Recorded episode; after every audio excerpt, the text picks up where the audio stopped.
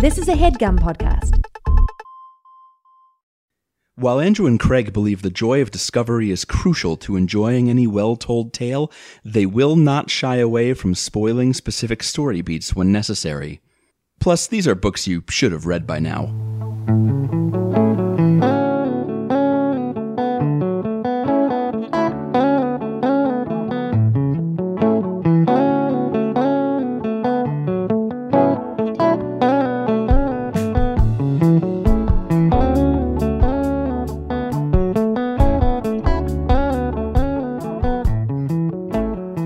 Welcome to Overdue. It's a podcast about the books you've been meaning to read. My name is Craig. My name is Andrew, or is it? Maybe I am a sleeper agent who's been sculpted from the the bones and muscles of a of a the underclass to infiltrate this podcast and bring it down from the inside.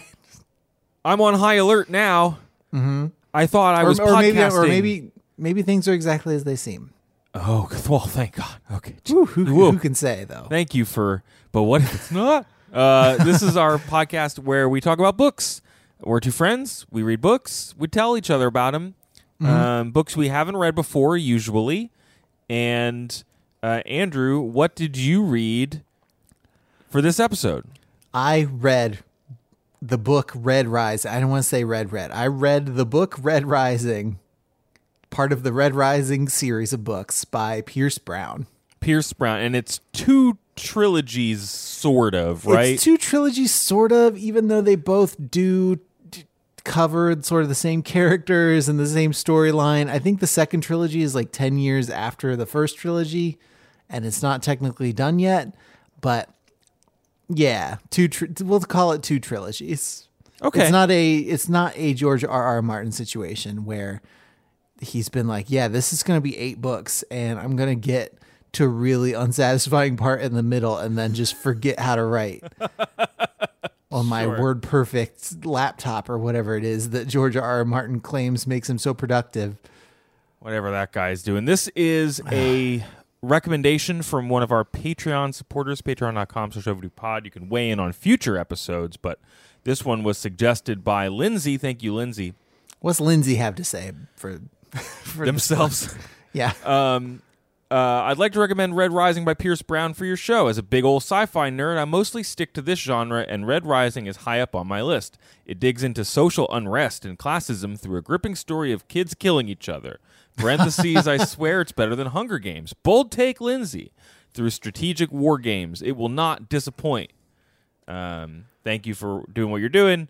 Your sweet voices in my ear holes have gotten me through hours and hours of work tedium. Gross. Yeah. But I, I wouldn't have read it if it if I didn't think it was going to get that reaction. We're happy to join you at work, Lindsay. Thanks for supporting this show. Happy to be piped into your ear holes. Yeah. Um, so I had never heard of this book ever, Me neither. Nope.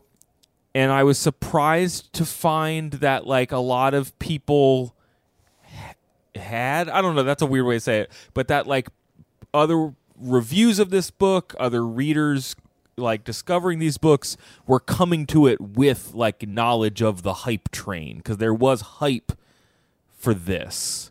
Okay, yeah, I didn't. I thought you were going to a place where you're like, "How dare a fandom exist without without No. me, without my knowledge?" No, it's approval." it, it was that the similar to like high up on my list is what Lindsay says, but like when I was going through the Goodreads reviews, it was like people who were like, "Oh, I like this style of book. I've been meaning to get to this one. A lot of people have been talking this one up." Um, and when I was reading a little bit about the response to the first book and some of the interviews that Brown was doing after it came out, there was this like, "Is this the next guy?" and I'm always fascinated by those those stories because if it seems like it's been successful enough to be two trilogies of books and some other spin-off stuff but yeah, it certainly it's been made it's the done fine. yeah it hasn't made the big jump yet I guess who do we like? What's the what's the bar for a guy? You know, or Hmm. or just like a what are we talking about? Like a J.K. Rowling level? I'm talking like a Patrick ubiquity? Rothfuss Patrick Patrick Rothfuss, king or killer. like maybe even a Brandon Sanderson. yeah something like a Sanderson kind of yes person. Okay, because I, I feel like even Hunger Games, I don't know that everybody's sitting around being like, "When what's Suzanne Collins got No, actually, coming yeah, out?" good point. And, and maybe it's because maybe it's because she wrote that Hunger Games prequel that wasn't that we read that wasn't very good. that movie's coming but, out. uh, oh boy, okay, if Yep. it insists. it does. It does insist that we. but you know uh here we talked we've talked about well we talked about the the books about the kids who go into the portal worlds and Yeah. then come back and need therapy we we've talked about the circle of magic stuff um there's there's a whole uh, a whole wide world of authors who are doing perfectly fine but who do need to continue working and writing all the time to yeah, you know to continue to live. Yeah, they can't just live off their their film op you know the, the film series based on their books for the rest of their lives. Not yet for Pierce Brown. not yet he's- not, yet. pierce brown's been trying. Truly has. God truly bless him. has. Uh, but i don't know. I mean, we'll see. I think i think when you say in 2018 yeah i have a showrunner on my show on my tv show that's definitely happening. And then that's the last thing that anybody can find on the internet about your Yeah. tv show I, eh, I don't know i don't know how it's going over there Uh, Pierce Brown was born in 1988 in Colorado. Uh, he has got a couple of origin stories thanks to a, a profile of him in BuzzFeed. His mom owned a broadcasting company, and he, so he was immersed in like news and telling stories that way. And Uh, more relevantly, his mom was the chairman of American Apparel's board of directors. Well, so I that's think a the real different the real origin story is like coming from means and Sure. having time to chase time and money to chase your bliss. yeah, fair enough.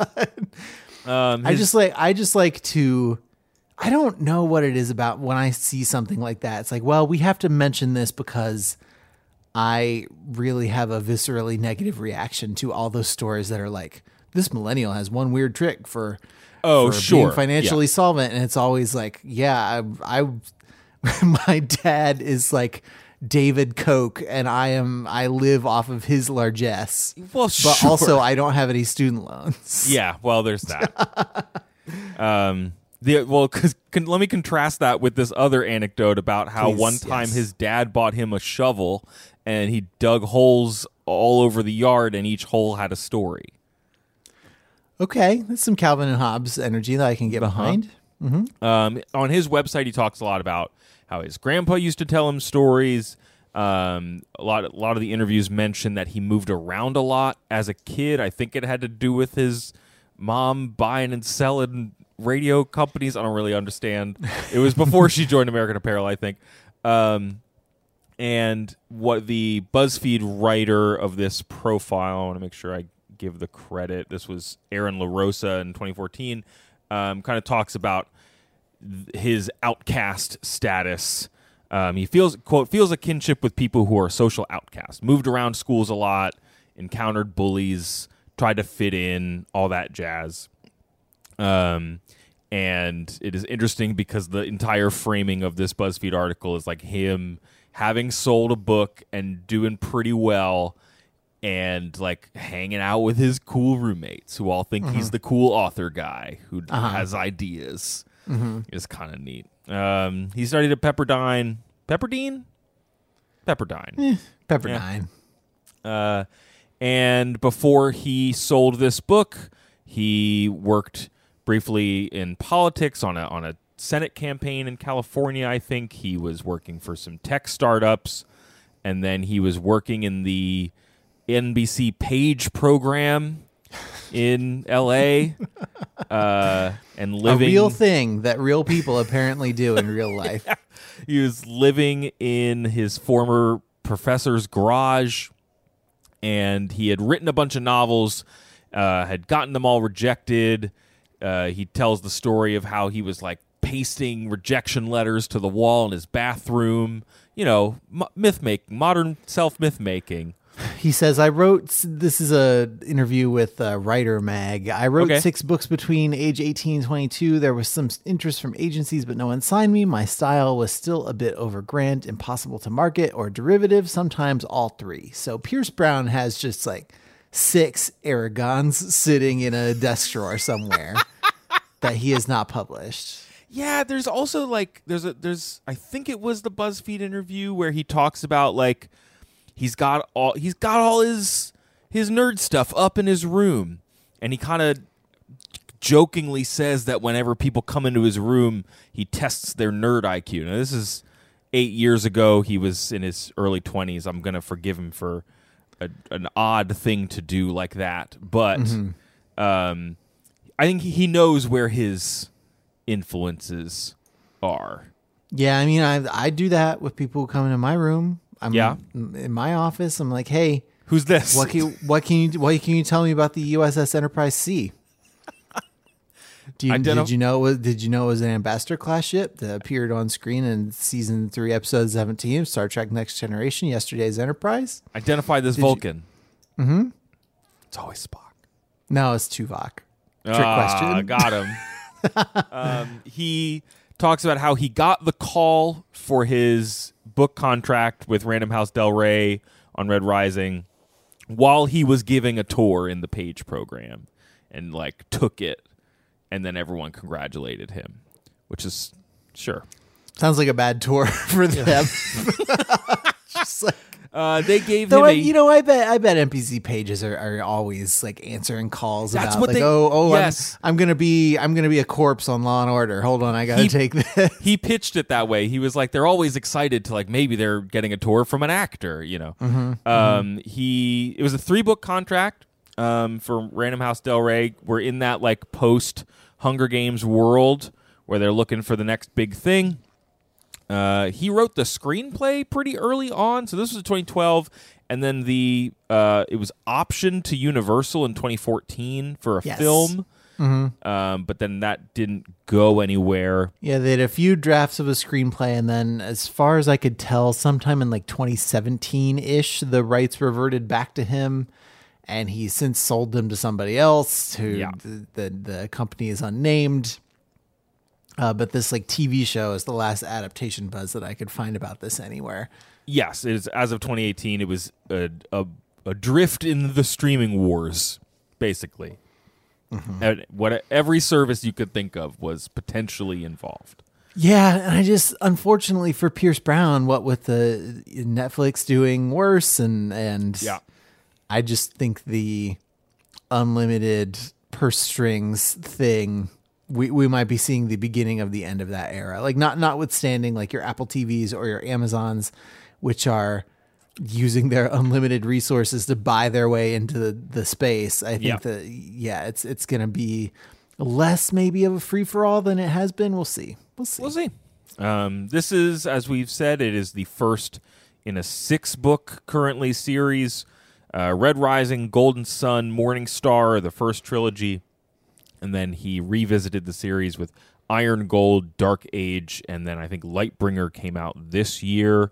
I don't know if any of those books, if he's dove in any prequel stuff. I don't think he has yet. There is right? a there a comic? series of there's a comic series that's a prequel series Okay. that came out in like 2017 or 2018 Okay. that he was involved in. So yeah, Um, he said that. but but no, like what if we went back to see how the, who the main bad guy was as a child and sure. try okay. to develop sympathy for him or whatever. sure. Um, and he said he got the idea for the book while he was like mountain climbing and hiking and thought, wow, this is hard. Wouldn't it be great if there was less gravity like on Mars? and he was also thinking about the play slash story of Antigone and about like, you know, fighting the system. He said the entire story is about rejecting the limits that others put on you, and it's about evil, and evil is simply greed. So it's about combating greed and combating selfishness and evil and trying to rise above what society has told you that you have to be. Uh, and so he kind of combined this idea of what if on Mars with a bunch of other stuff that he was reading at the time. And also like Ma- Mars, that's a Roman god. What if there was other Roman stuff going on also? Neat. Okay. Sure. Yeah. Um, but yeah, that's kind of where this is. I think I don't know. You and I are watching Mars show right now. It's like a hot time for Mars fiction. I, I mean, the book the book did come out several years ago. I'm just in our conversation right now. I don't know what. Yeah, the, the sure. Martian came out around the same time. Martian Uh, it, was- was, it was in there. Yeah, it was in the mid 2010s somewhere. Like the, the Martian was in there, but I, I think this is this definitely owes more. I, I he doesn't say anything about being influenced by the Hunger Games. It's just that the book is being compared to that a lot. But it's, Yeah. I I suspect part of the reason that it was picked up is like dystopian future with a twist, and also there are murder games yeah, sure. it, it, it does it feels of like that that early to mid 2010s era where hunger games is coming up and it's this huge thing and publishing companies are like okay where's where how do i get in on this like the Maze Runner. There's other stuff like that. There's other, Mm-hmm. and some of them ma- became films. Anyway, um, not the, not this one though yet no, not yet, not yet. he's trying All right, well, let's take a quick break, and you can take me to Mars. okay.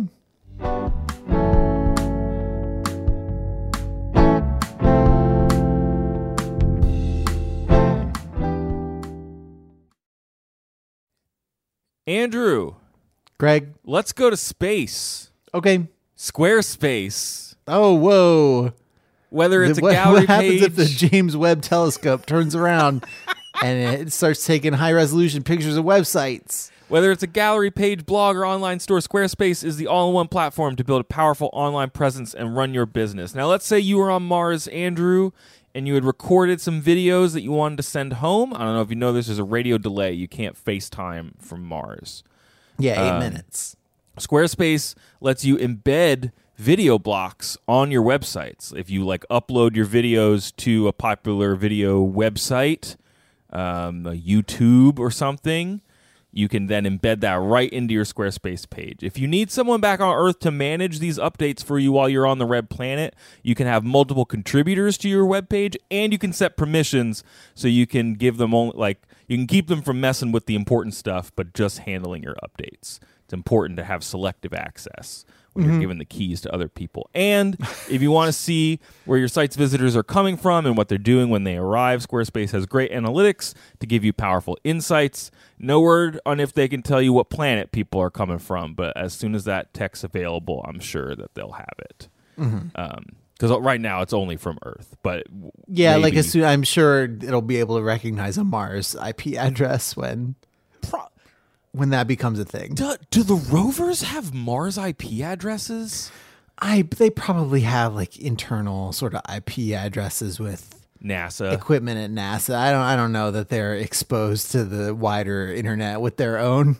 Could I IPs. VPN from Mars? Mm, I don't know. I don't, know, know. how that's being handled. Well, if I figure it out, I'm going to make a website about it, um, and you can too. Head to squarespace.com for a free trial, and when you're ready to launch, go to squarespace.com/overdue to save 10% off your first purchase of a website or a domain. That's squarespace.com/overdue. Save 10% off your first purchase of a website or domain. Craig, I'm stuck on Mars.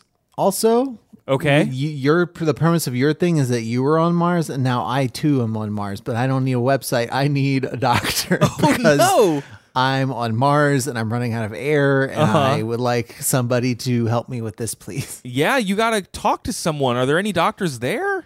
Uh, there, I don't know if there's a doctor here, but you know, a website that would help me find out if there were a doctor on Mars is ZocDoc. Ah. ZocDoc is our sponsor this week. It's a free app that shows you doctors who are patient reviewed, who take your insurance, and who are available when you need them, and hopefully where you need them as well if you are on the red planet like I am right now. Okay. On ZocDoc, you can find every specialist under the sun. Now, note that Mars and Earth do share the same sun, so this line of the ad is still technically true. Whether you're trying to straighten those teeth, fix an achy back, or get that mole checked out, ZocDoc has you covered. ZocDoc's mobile app is as easy as ordering a ride to a restaurant or getting delivery to your house. Search, find, and book doctors with a few taps. Go to ZocDoc.com, find the doctor that's right for you, and book an appointment in person or remotely that works for your schedule. Every month, millions of people use ZocDoc, and I'm one of them. I've scheduled optometrist exams, dental exams, all kinds of exams. Mostly, mostly on Earth so far, but Okay. I'm looking forward to trying it up here on Mars also. Sure. So go to ZocDoc.com slash overdue, download the ZocDoc app for free, then start your search for a top rated doctor today. Many are available within 24 hours. That's zocdoc.com slash overdue, ZocDoc.com slash overdue.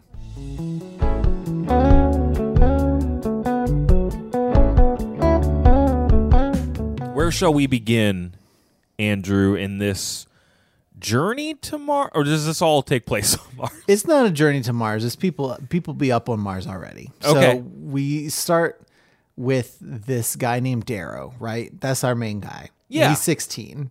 Oh. But he's also very worldly and and just like chews gravel for breakfast and spits nails. A real.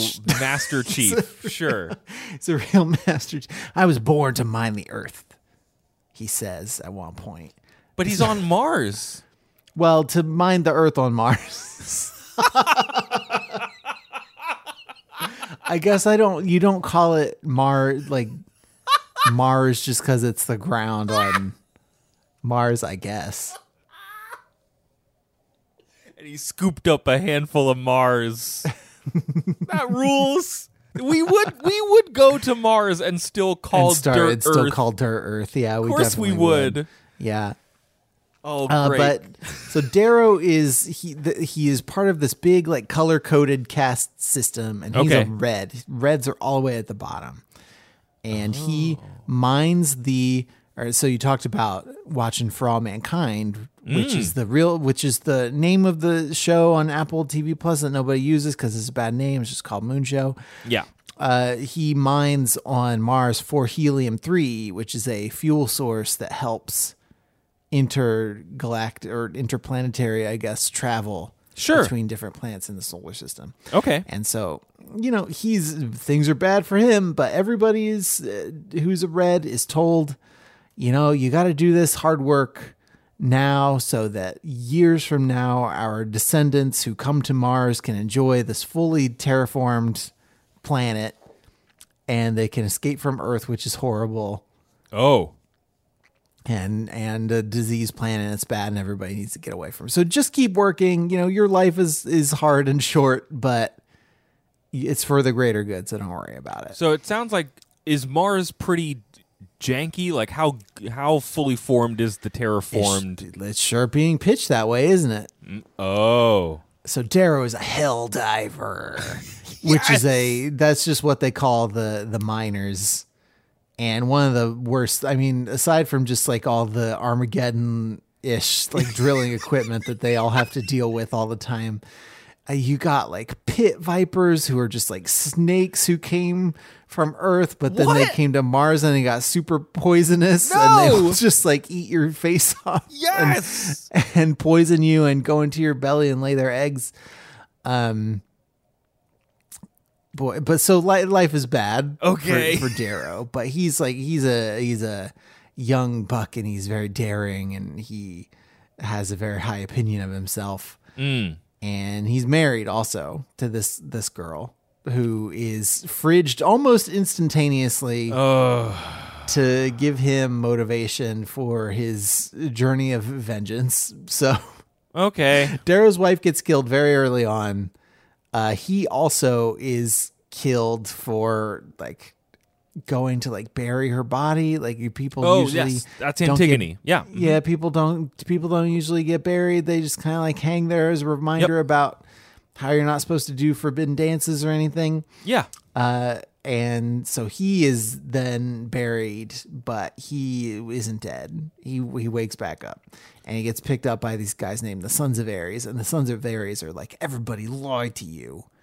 Mars is fully terraformed, and there's this whole society living here, and this is there's a whole upper class that is enjoying a an idyllic existence, and uh, everybody lies to you to keep you downtrodden and underfoot, so you don't question your place in the hierarchy. Okay. Okay.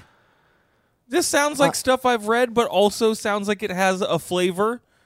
yeah, yeah, it does have both of those things. Yeah.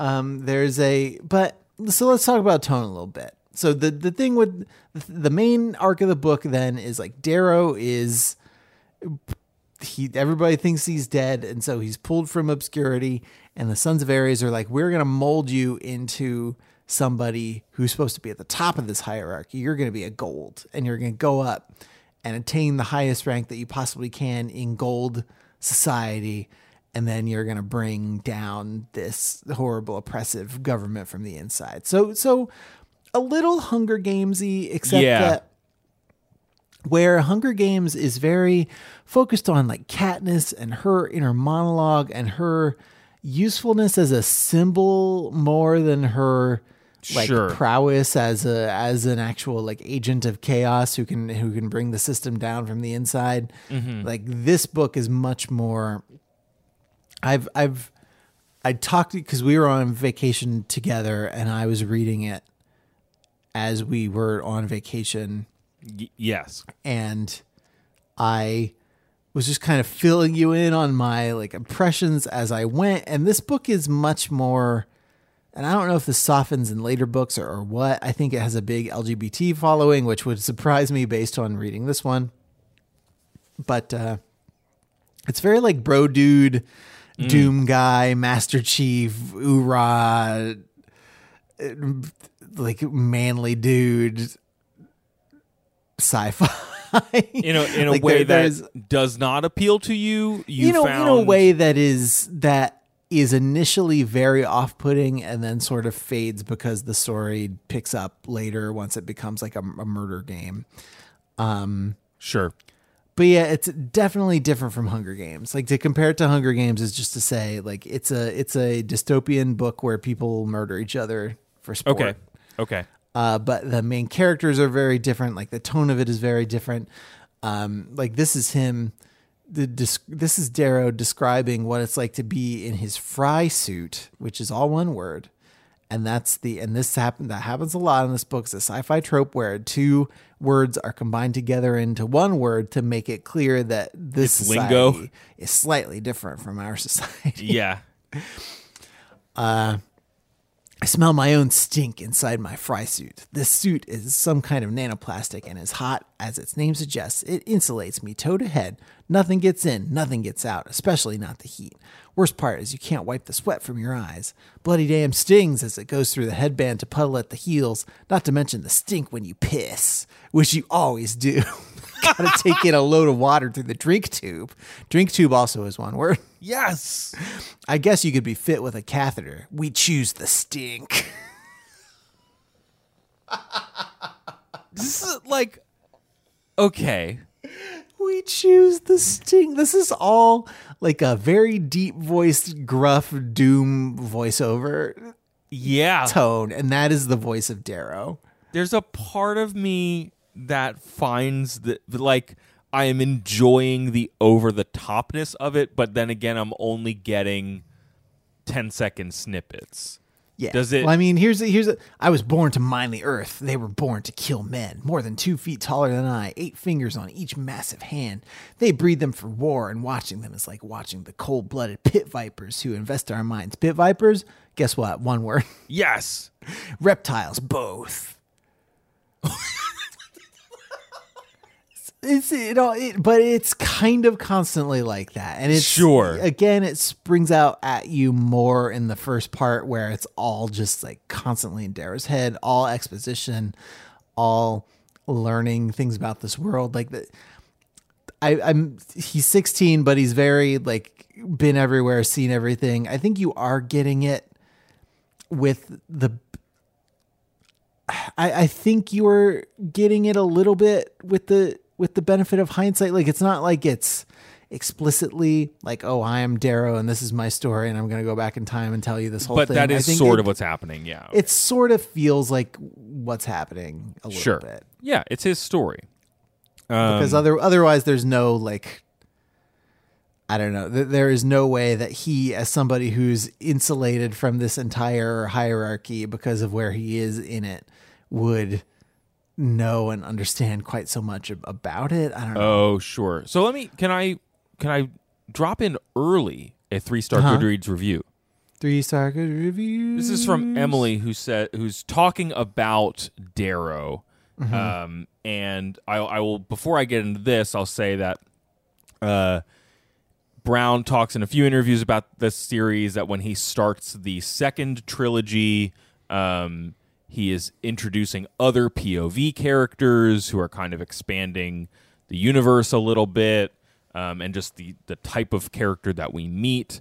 Uh, and that seems to be part of the the popularity of the series is kind of the expanding of of who is, you know, for lack of a better word, on screen. Sure. Anyway, Emily s- says of Darrow, this the guy is absolutely perfect in that despairingly average way that seems to be the defining factor of YA heroes and heroines. He gets everything right. He is faultless. The story is built up around him being so good that he's able to do what everyone else cannot, and yet he's also your average Joe in a way that I suppose is meant to make readers relate to him. Um, I found another review where someone referred to him as a Gary Stu instead of a Mary Stew Gary Stu. which is kind of funny. Um, but then it goes on to say that like the book does work because of a sense of tension, nastiness, and drama. Um, the author isn't afraid to like kill characters or cause you know stuff to happen that's surprising or upsetting. Um, I don't know. Was that your experience? Like, where does Darrow as a character seems like a thing you have to wrestle with? How does he function relative to like the plot? Maybe things pick up when the murder games happen. I don't know. Yeah, I mean you you, get this this whole sort of My Fair Lady, but what if Yes. you were doing Rain Spain a plane, but also you had her on the operating table just constantly like augmenting her with extra bones and muscles to so that she would be so would be able to seamlessly blend in with everybody in the the upper Whoa. class. Okay. So it's Like a real face-off situation. you it's a little bit of a but he's not getting his face switched with anybody else's face in Sure. particular it's like this this deep like gotta create a fake identity for you and like a family who is high high status but also like plausibly obscure so that you can gain entry to these spaces that are only for golds, but you also don't get found out because obviously, like if we put you in like the the best family, then the guy who's the patriarch of that family is going to come along and be like, "Wait, I don't. You're not my son." Mm. Uh, so it's it's this huge thing where he has to be trained to f- to forget every instinct he's ever had about his former life and integrate into this th- entirely different society that he has no context for. And aside from a couple of slip ups, he does it pretty much perfectly, and everything is is fine. And you don't get a sense of him like str- straining really to Sure, no. to do this stuff. So yeah, he is just kind of invincible in a lot of ways because he needs to be. Yeah. Um, The interesting, well, I mean, what I, what is sort of interesting about the story as it picks up is how, despite being from this underclass and having to like remind himself constantly that these people like killed his wife and he's, he's mm. here for vengeance and he's here for like a greater thing, it's like the, the tension there is like him not letting his own like personal vendetta swamp the like the bigger mission that he is here to accomplish like him finding some kinship with these people who he's supposed to hate because at an individual level they are people and they Yeah. aren't you know necessarily monsters they don't necessarily understand or think about everything that they've done to the people who exist underneath them in this hierarchy This Um, is reminding me of. It was funny we mentioned Brandon Sanderson earlier. This is reminding me of that first Mistborn book that had a very similar like pluck a street urchin who has who happens to have special powers, use them in a scheme to like put them in the nobility and mess things up, and then it is like, oh, you're here now.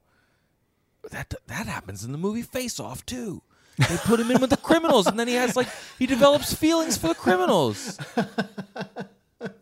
But some of the criminals in the movie Face Off are great, though. That is true. Sorry, I didn't mean to derail more face off talk, but No, I mean, I mean, it is sort of like Face Off in that the process of giving him a new face also totally changes his like body shape and bone structure. Does he just in fa- just in face off, it's not specifically addressed in this. in this book Is there it is there like much internality to Darrow? I mean, it's you're in his head constantly. Sure. but, But, is he like self-reflective? A, a little. I get like so much of his motivation is like, oh, my wife died. Yeah, sure. Oh, my wife died. I'm so mad. I'm so mad. I got to take down this whole society from the inside. Okay, listen. If I was playing a Halo game and that's how Master Chief talked the whole time, I would like it a lot more. I'm, I'm uh, Master Chief. Cortana, Hey, Cortana, I'm talk, gonna, I, gotta talk to a talk to a Siri in my helmet. Hey, I gotta shoot these. I gotta shoot these aliens on this big ring. finish the fight.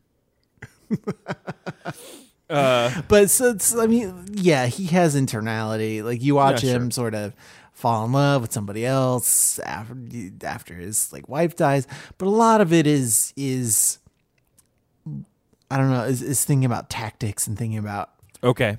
maintaining his cover and and I don't know. You, you do get internality, but there's not like you don't get the all the like reflectiveness, I guess. Yeah. Though I mean the the good of of a Katniss Everdeen, but the the good thing about that is, I think we and not you know the, plenty of readers by the time you get to the end of that Hunger Games series, like her trauma and her like her internality and her everything it becomes a bit of a slog to to read through just because it's she's so bogged down and part of the point of the story is that she's not like the you know the the hero who's gonna run in and like single-handedly Yeah. slay all the the monsters or bad guys or whatever like that's not what she's there to do in the story but I, that her like smallness and sort of helplessness and It does. It pulls its attention on the plotting of those books. it's then it Yeah. wears on you as a reader a little bit too because it just kind of becomes a bummer yeah. by the end Um, um and, and and darrow is much more like yeah some bad stuff happens to him but also he is just gonna run in and like jack bauer all these fools Okay, but like on, on mars like the mars version Uh, can you tell me uh, some some other reviews mentioned that you know they talked about this trouble that people had connecting to Darrow, um, but a bunch of people mentioned a character named Sevro who is also mentioned in the interview where Brown is like, "Hey, uh, I'm gonna introduce some like he what does he say? He says Darrow's heteronormative outlook has been changing after leaving the mines. He began embracing sexual fluidity and gay characters like Tactus. Uh, Orion will be a much more fun character to work with in the next books. This is him talking about the second trilogy and kind of like diversifying the characters a little bit more. yeah there's literally none of that in this book Sure, sure. So like what it, who is Sevro though because Sevro comes up when he's like, "Oh, people really responded to this character and that made me think a little bit differently about who I write and why." Sevro's a little weirdo Okay. but like in a but like in a good fun way Okay, cool. he's so just like Darrow is like coming up from from red and like pretending to be this high class gold guy. Mm. Sevro is gold by birth, but he's definitely at the lower end of the caste, like It's always fun. Yeah. reputationally and physically and like status wise.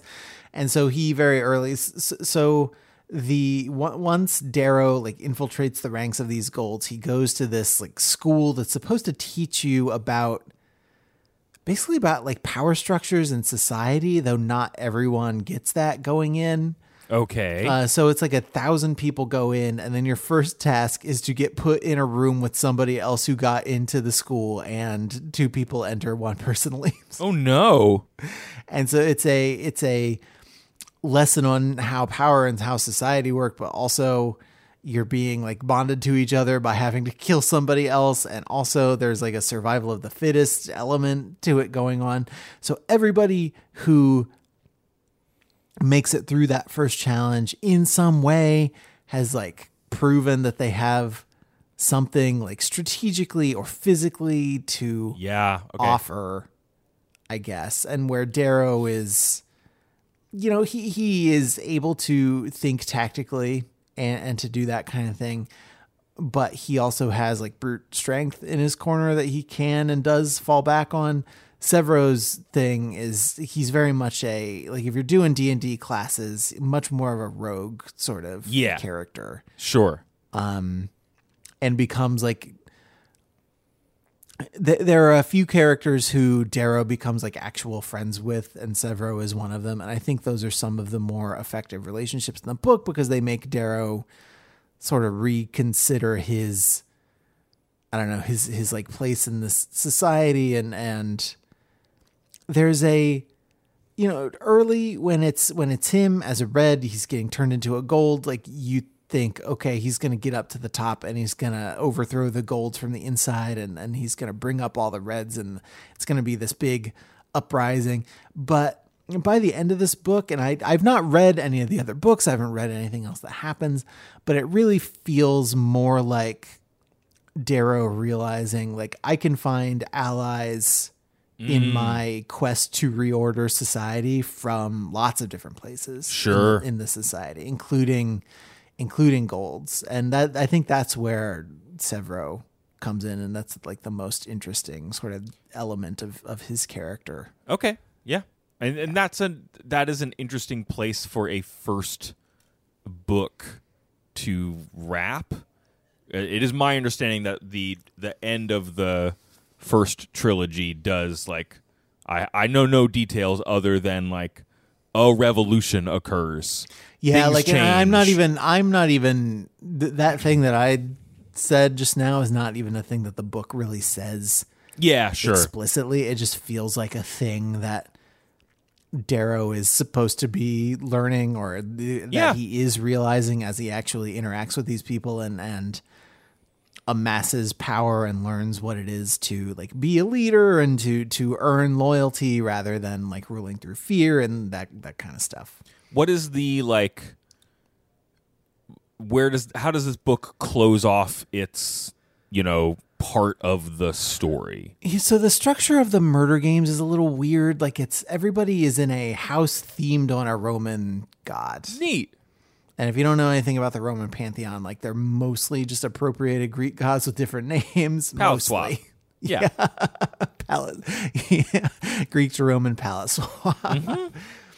Uh, but you were you were supposed to conquer basically the other houses. Like you, you, Darrow realizes early on, you know, what they're trying to make us do is recreate the hierarchy that exists in Sure. actual society. So we're supposed to go these other houses and conquer them and, and make them and like the word the word that is used is slaves. We're supposed to make these other people into slaves because our our comfort and our power is not secure without like this downtrodden underclass.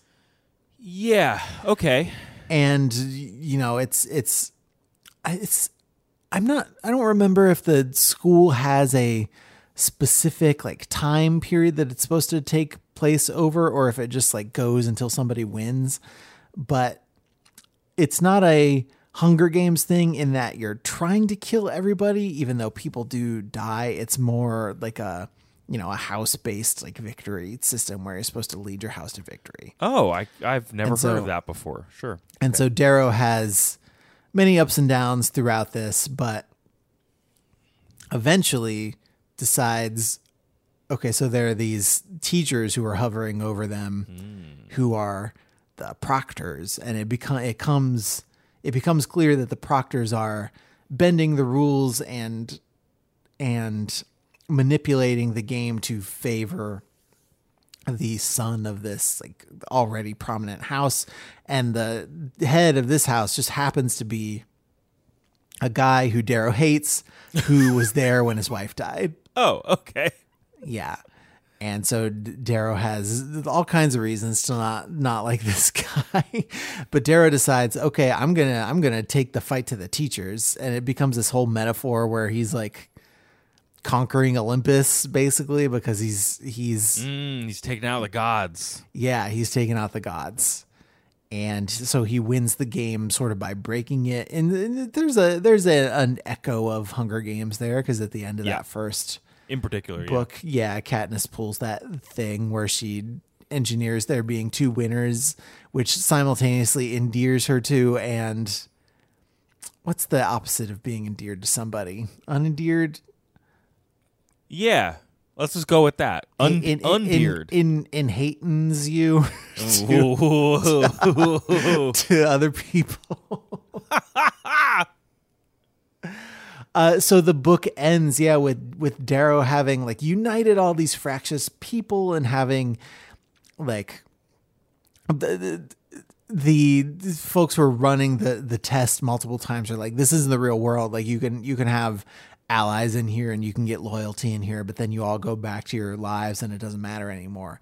But it does seem like Darrow has genuinely won a lot of people over with his like charisma and planning and smartness and handsomeness. and and Uh, these, okay.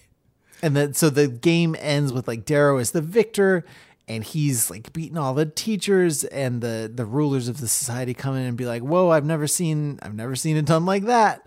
And that's you know, it's it's partly helped along by the fact that the you know, the higher ups in the society only see basically they see the dailies of this, like they see what's captured on video on like a half day delay. And so Darrow has like Sevro go in and like selectively edit Oh, that's a, neat. Okay. a version that it's it's gonna make him like look look good and also cover up some of the you know maybe slips where he maybe almost accidentally reveals his identity and the whole th- the whole axis that that spins on is very silly which we can talk about in a minute but um I didn't expect it to have a little bit of that like media critique. There's a it. there's a little bit of it but it's not nearly like it, it is not not, central? a thing where the no it's not it's not a an entertainment product that is being broadcast to the masses like that that is something that hunger games is doing that this is explicitly not doing this That is was- basically a like you know so so people's parents can watch the cctv feed of of what is happening inside the murder dome you know It's- Yeah, it's, and- not a it's not a thing that everybody is following and watching and like this big cultural event It reminds me of, of that. There's like that one when when they introduce that element to Squid Game, and it's like, oh, these like rich guys are watching it, and then that doesn't. re- you mean the worst part of Squid yeah, Game? the part because like it feels really underbaked, and it it makes text something that was like really strongly implied by everything that was happening anyway. Yeah, it's the worst part of Squid Game, and then the second worst part of Squid Game is that the cop dangling loose end. Yeah, yeah, yeah. But but yes, you're right. But but the core character of Squid Game, very good. Um, okay. Yeah, Squid Game. So, do you want to tell me about this his secret? I, I'm I'm a little loose on the details, but probably you're a little loose on the details of the of the face off double identity thing. he doesn't he doesn't have a double identity. Okay, he used to be Darrow, and now he is this entirely different person who has a fake identity that's been made for him, and he's been physically altered, but. I don't know. I guess like helldivers are really good with their hands, and so that's a thing that Darrow has. Is he just has, and I listen. I have used my hands for like a lot of things over the years, and I'm here to tell you that using your hands for a bunch of things, like over many years, it does not make your hands super graceful and like comfortable to use. It just gives you a bunch of repetitive stress injuries. So, but uh, any anyhow, Sure. the the big thing that the whole so remember that thing earlier where they they choose the stink that pa- the stink passage that I read Didn't you think that was going to come back. oh it's back baby and there was a word in that passage that I read you that was a curse word and it's bloodydamn and that's one word Yeah. and so during the My Fair Ladying of Darrow, it's drilled into him a bunch of times. A rich person would never cuss like that. A rich person would say gorydamn instead of bloodydamn. What? And if you cuss, and, and if you, and listen, if you cuss wrong, the entire thing falls apart. And so this happens two or three times. It, ha- it happens once when Darrow finds another secret red embedded among the golds, and Yeah. it's because he cu- and it's because he cussed wrong. And then there's a moment where Sevro suspects that Darrow is not what he seems because he sees on the CCTV footage as he's editing it for distribution that Darrow says the wrong cuss under duress at one point. I'm into this. And it's not I guess it would be harder to have him found out in some other less silly, stupid way. Sure. It But is also the- very the My Fair the- Lady. the way that the book decides to do it is like yeah poor people cuss this like poor people be, be like this and rich people be like this and if you cuss the wrong way it's not rich people won't be like well that's a poor people cuss what are you doing rich people will be so affronted and astonished that they will automatically assume that you can only be a deep cover sleeper agent because that's the only reason why you would cuss wrong in this society the only Sure. reason That's funny. it, it's it is funny and silly Yeah. and stupid. It's three things.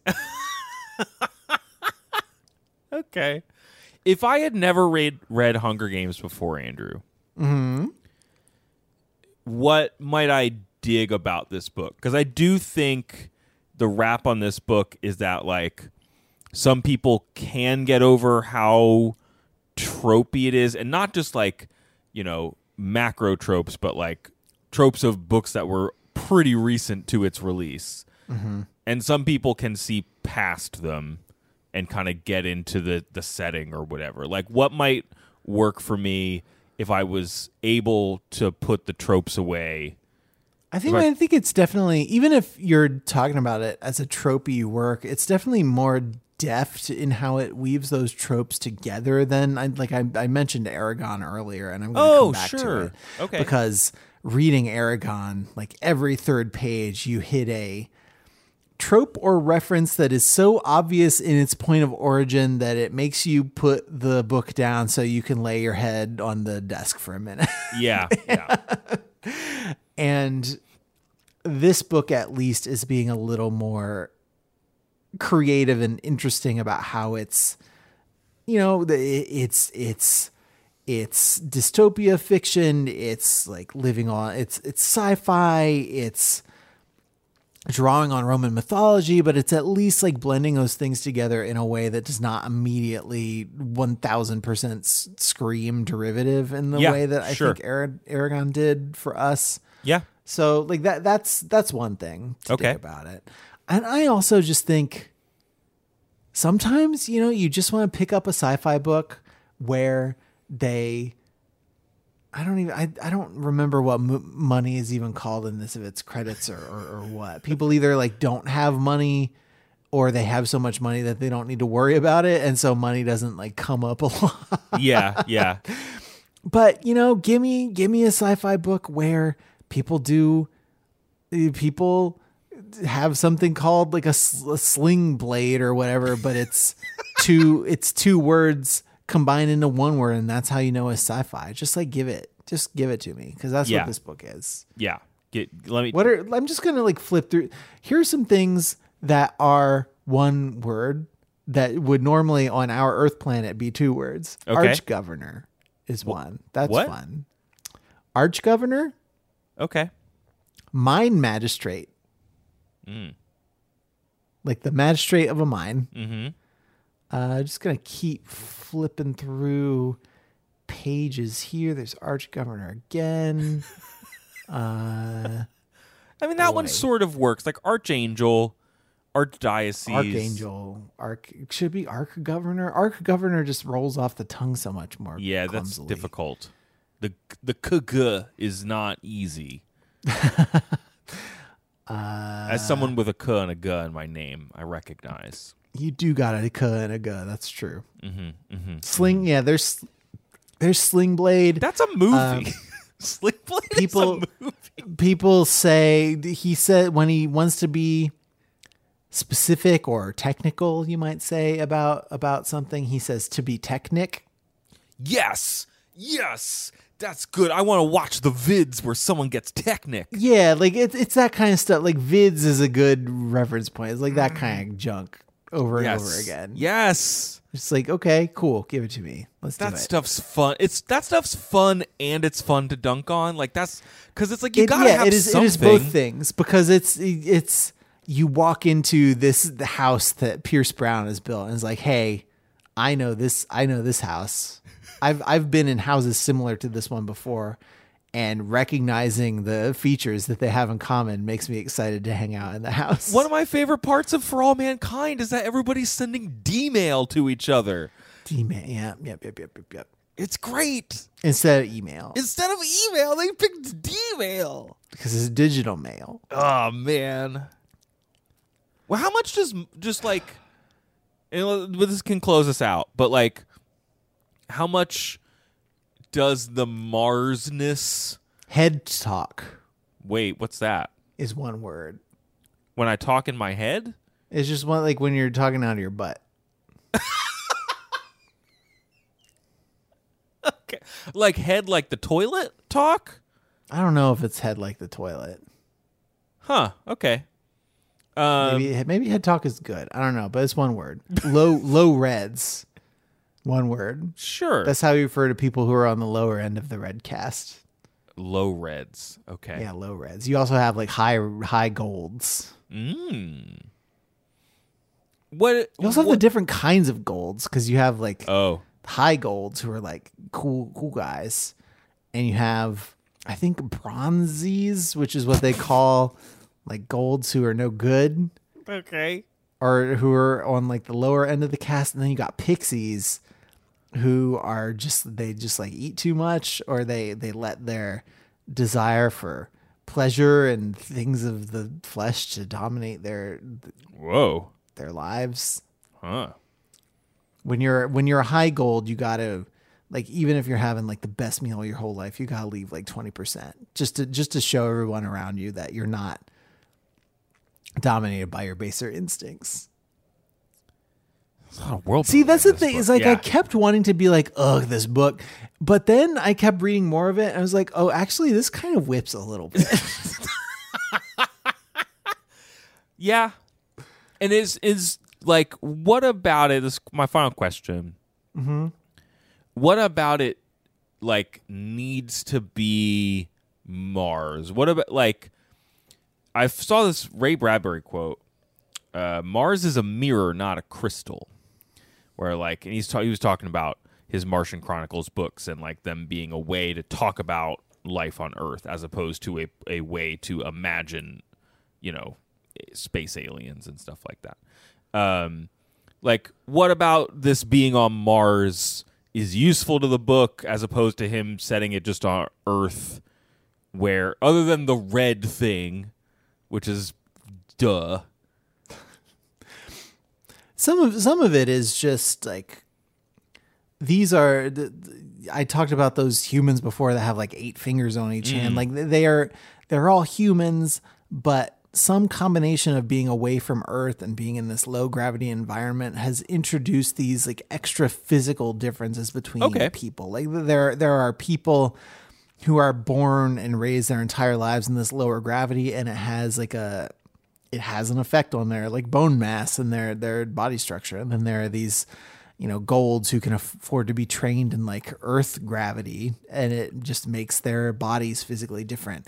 It also is Mars is so first humanity went to the moon and then from the moon they launched different and this is again another thing that comes up in for all mankind Yeah. but from the moon they launched like the colonization of of Mars and but also all the stuff on the moon was owned by companies on earth and then everybody on the moon was like you can't boss us around you're on the Yeah. earth and we're on the moon and so it, it became this like whole schism in society and so you had like mars is one of the first colonies but then you get multiple references to like moons of of like jupiter Okay. being colonized like there, there is terraforming work going on on pluto like it is Mars is useful as a planet that's pretty similar to Earth that can be terraformed relatively easily and it's you know pretty far along as a society. It's had its own time to develop,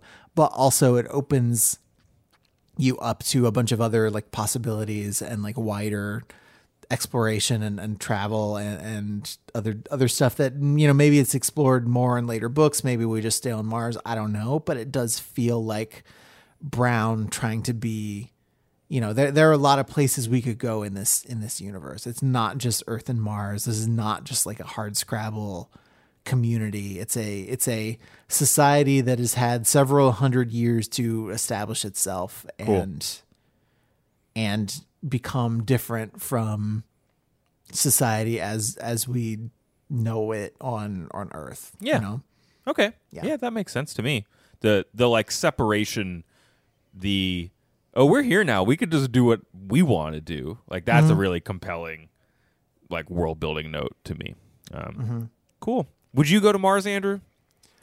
i mean i wouldn't want to be first I wouldn't want to be first. if other people had been there and sort of established I, I think that there was the game sim earth was like an old like dos and Yeah. windows game and that game is really interested in in like planetary systems like what happened with different biomes and and how you could affect the like the atmosphere of the earth and its suitability for life based on like the fuel sources that you were using and like there there was this very there was this mechanic where fossil fuels were were easy to get and very important early on in your planet's life and then you needed to but you also needed to be like developing and and switching to renewables at an appropriate time. And then mm. there was this whole other like sub scenario where they gave you a planet that was Mars which was you know they it was just it was all the same planet but they had all the like the atmosphere and all the the terrain Ah. tuned to be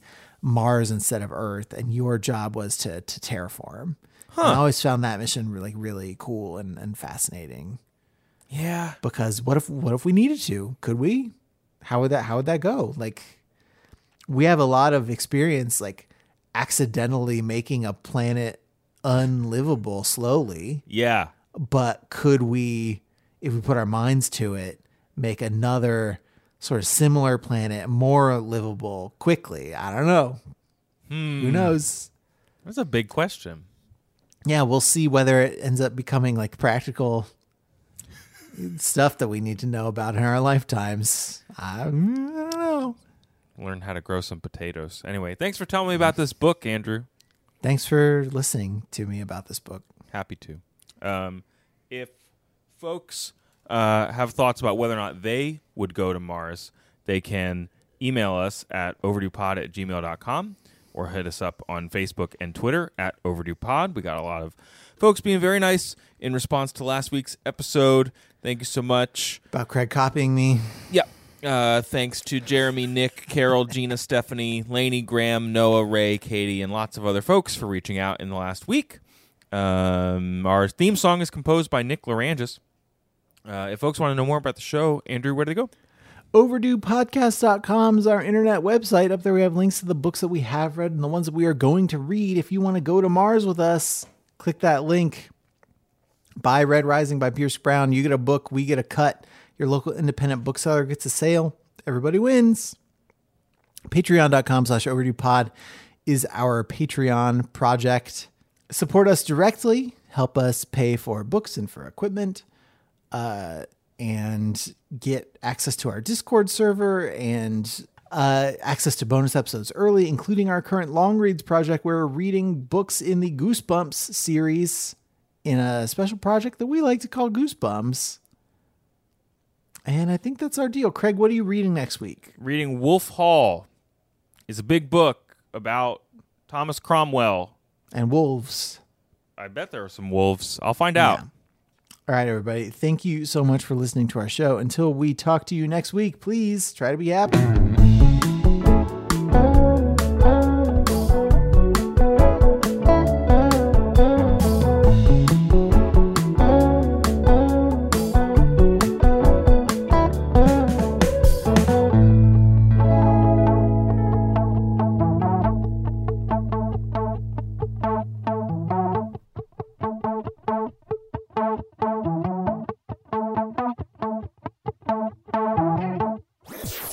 A headgum podcast.